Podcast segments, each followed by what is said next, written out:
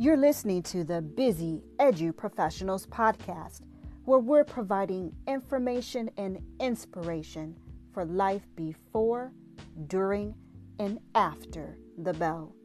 Here's your host, Chappelle Billings.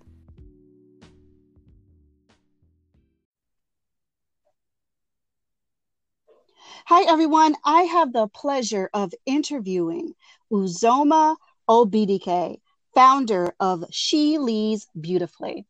Hi, Uzoma. How are you today? Hi, Chappelle. I'm doing wonderfully. Thank you. How are you? Oh, I'm doing fine. Thank you for asking. Uzoma, just tell us a little bit about yourself. Sure. Well, first of all, thanks for having me on your podcast. I'm super excited to be here. A bit about me. Well, I reside in Northwest Indiana. I've been here for big chunk of my life. Uh, families from Nigeria, and I grew up there for a bit. So I get to claim the best of both worlds. My background is in higher education. I spent a lot of time doing work in higher education, student affairs, doing work like multicultural student programming as well as campus activities, and then most recently leadership development, student organizations, and then career development. So I've had a, a good spin in uh, different areas in student affairs, and I've kind of transitioned a little bit over into doing career coaching um, through my business right now. She leads beautifully, and I get to tie in a lot of my interests and uh, skills and all of that into the work that I do now through She Leads Beautifully. So that's a bit about me in a nutshell. And um, through that platform, I help professional women overcome or prevent mid career stagnation so they can finally get to the next level in their careers. And I've been doing this now for about two, two and a half years. So, what inspired you to create She Leads Beautifully? Great question. Um, the inspiration, it's so funny how it kind of came together.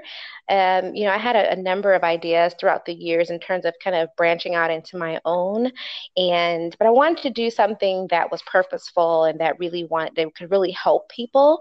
Uh, mainly women and the idea for this kind of came through for me because i myself had some struggles you know while advancing my career for example areas of self doubt, the imposter syndrome, feeling like I wasn't good enough or I wasn't capable enough. And so, though I was moving up pretty quickly, in my work and getting promoted into certain you know director level positions and getting you know jobs pretty quickly i i felt you know in my in my career i still didn't believe that i deserved that work. So mm-hmm. over the years i've kind of gotten over that or still kind of working through a lot of those those feelings. I still push through. I found people who were able to help me in terms of mentors supporters things like that and did a lot of research and in in moving up and networking and all of that. And and so i wanted to do the same and I kind of got the idea mostly because of the women who I worked with, you know, some peers, junior colleagues, many of them will come to me and we'll talk by the printer machine at work. And we're like, we want to do all these big things with our life and we love our jobs and it's great, but what else can we be doing? You know, and that could be a business, it could be a side hustle, it could be a passion project, it could be another job, all of these things. And we would always talk about it. But a lot of these women were still kind of stuck in, and I was there myself. But after a while, it took me getting laid off or we, my organization had a reduction in force where I had no choice but to take a look at my interests and say, okay, it's now or never. And for me, that was kind of the catalyst to get it going. And now that I'm moving forward into this venture, I realize there's still women out there who struggle to do what they really want to do or to really let go of that job title that they're holding on to because they've been doing it for so long they don't realize that there's more out there for them. And i just want to help them get there help them get unstuck so they can finally get to the next level. And so that's where she leads beautifully was born. You know i first came across she leads beautifully on linkedin in actually so oh, that shows the power of linkedin and yes. you know in social media so mm-hmm. it is it's may right now and i know in the education world um, the school year is wrapping up and we call yes. this hiring season hiring season exactly is, is about to begin so Uzoma, what five tips can you give to women at this stage when they want to level up in their career? Absolutely. Well, in terms of their confidence level, I mean, there are a number of areas that I feel that women should be focusing on. The top two that are key is working on their their personal brand in terms of who they are outside of just the work that they do.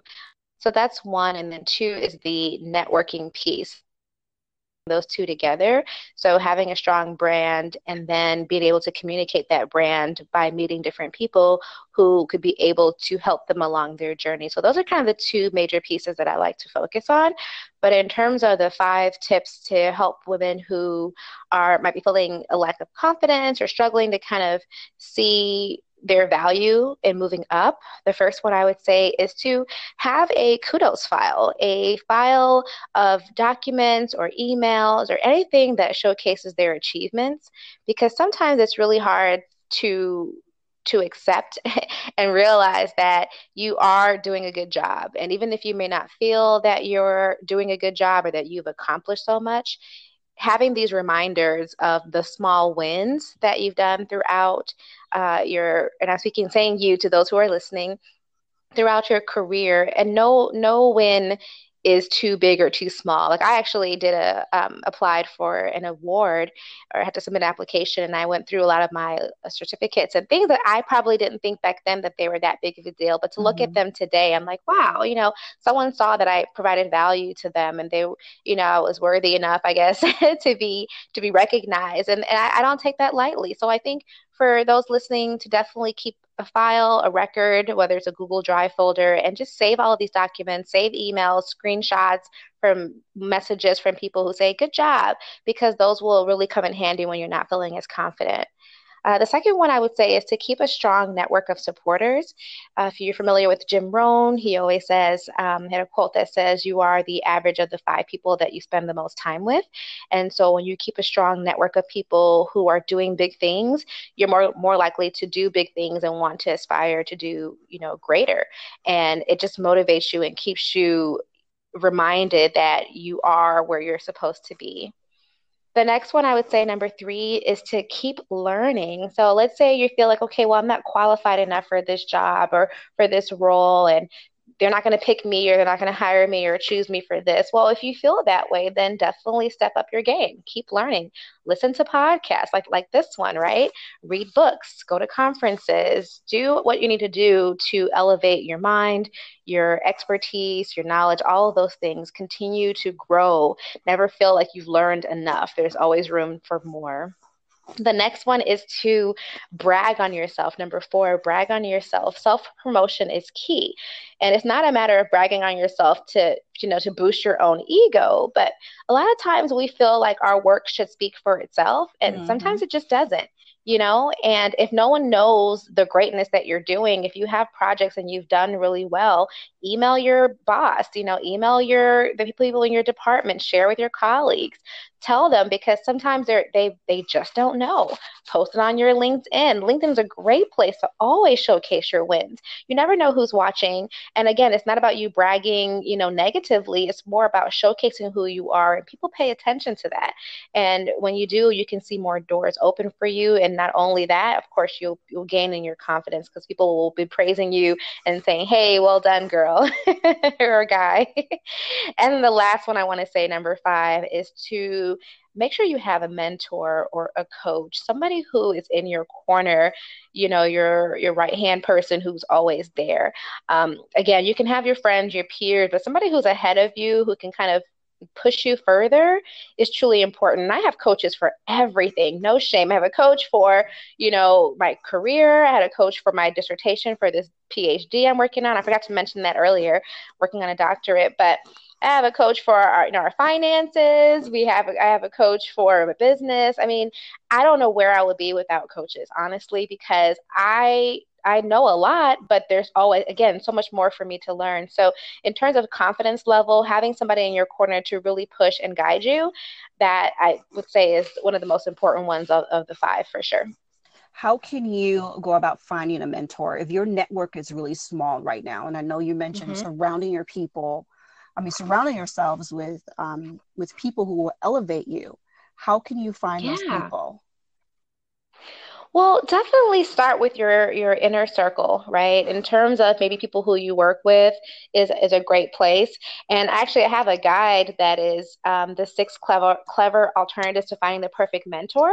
I don't necessarily subscribe to the idea that you have to have just one person who's going to be your everything in terms of your career. Uh, so the idea is to have people in different areas. So if you're looking for someone who is good in leadership, maybe you work with your, you know. Um, someone in your in your department who you admire their leadership skills and you go kind of talk with them. You're not asking them to be your mentor but you're modeling them. You might have lunch you know here here or there. And so things that are low pressure i would say I'm a big fan of virtual mentors too, because sometimes there are people who I follow who I may not have access to. So it could be an influencer, it could be someone, you know, a faculty member at this university that's far from me, but I love listening to their work. I might go to their conferences, I might, you know, read their their books, things like that. So I try to not think of mentorship in the traditional sense. While that is truly important, I say to expand your horizons and really think of other ways to gain uh, support and, and knowledge. Um, what is the word I'm looking for? In a non traditional way. Awesome, awesome, awesome. Uzoma, thank you so much for stopping by and joining us today. No Appreciate you. This was great. so thank you. If if the listeners would like to get in contact with you and learn more about She Leads Beautifully, how could they do so? For sure. The easiest way, uh, you can check me out on my website, which is sheleadsbeautifully.com. And then you can find me on social media. I'm on Facebook, Instagram, and of course, LinkedIn. The easiest way to find me is to use the hashtag she leads beautifully, and you'll see my profiles that way. All right. Thank you so much, Uzoma. Thank you, Chappelle. Okay, everybody. Until next time, I'll talk to you later.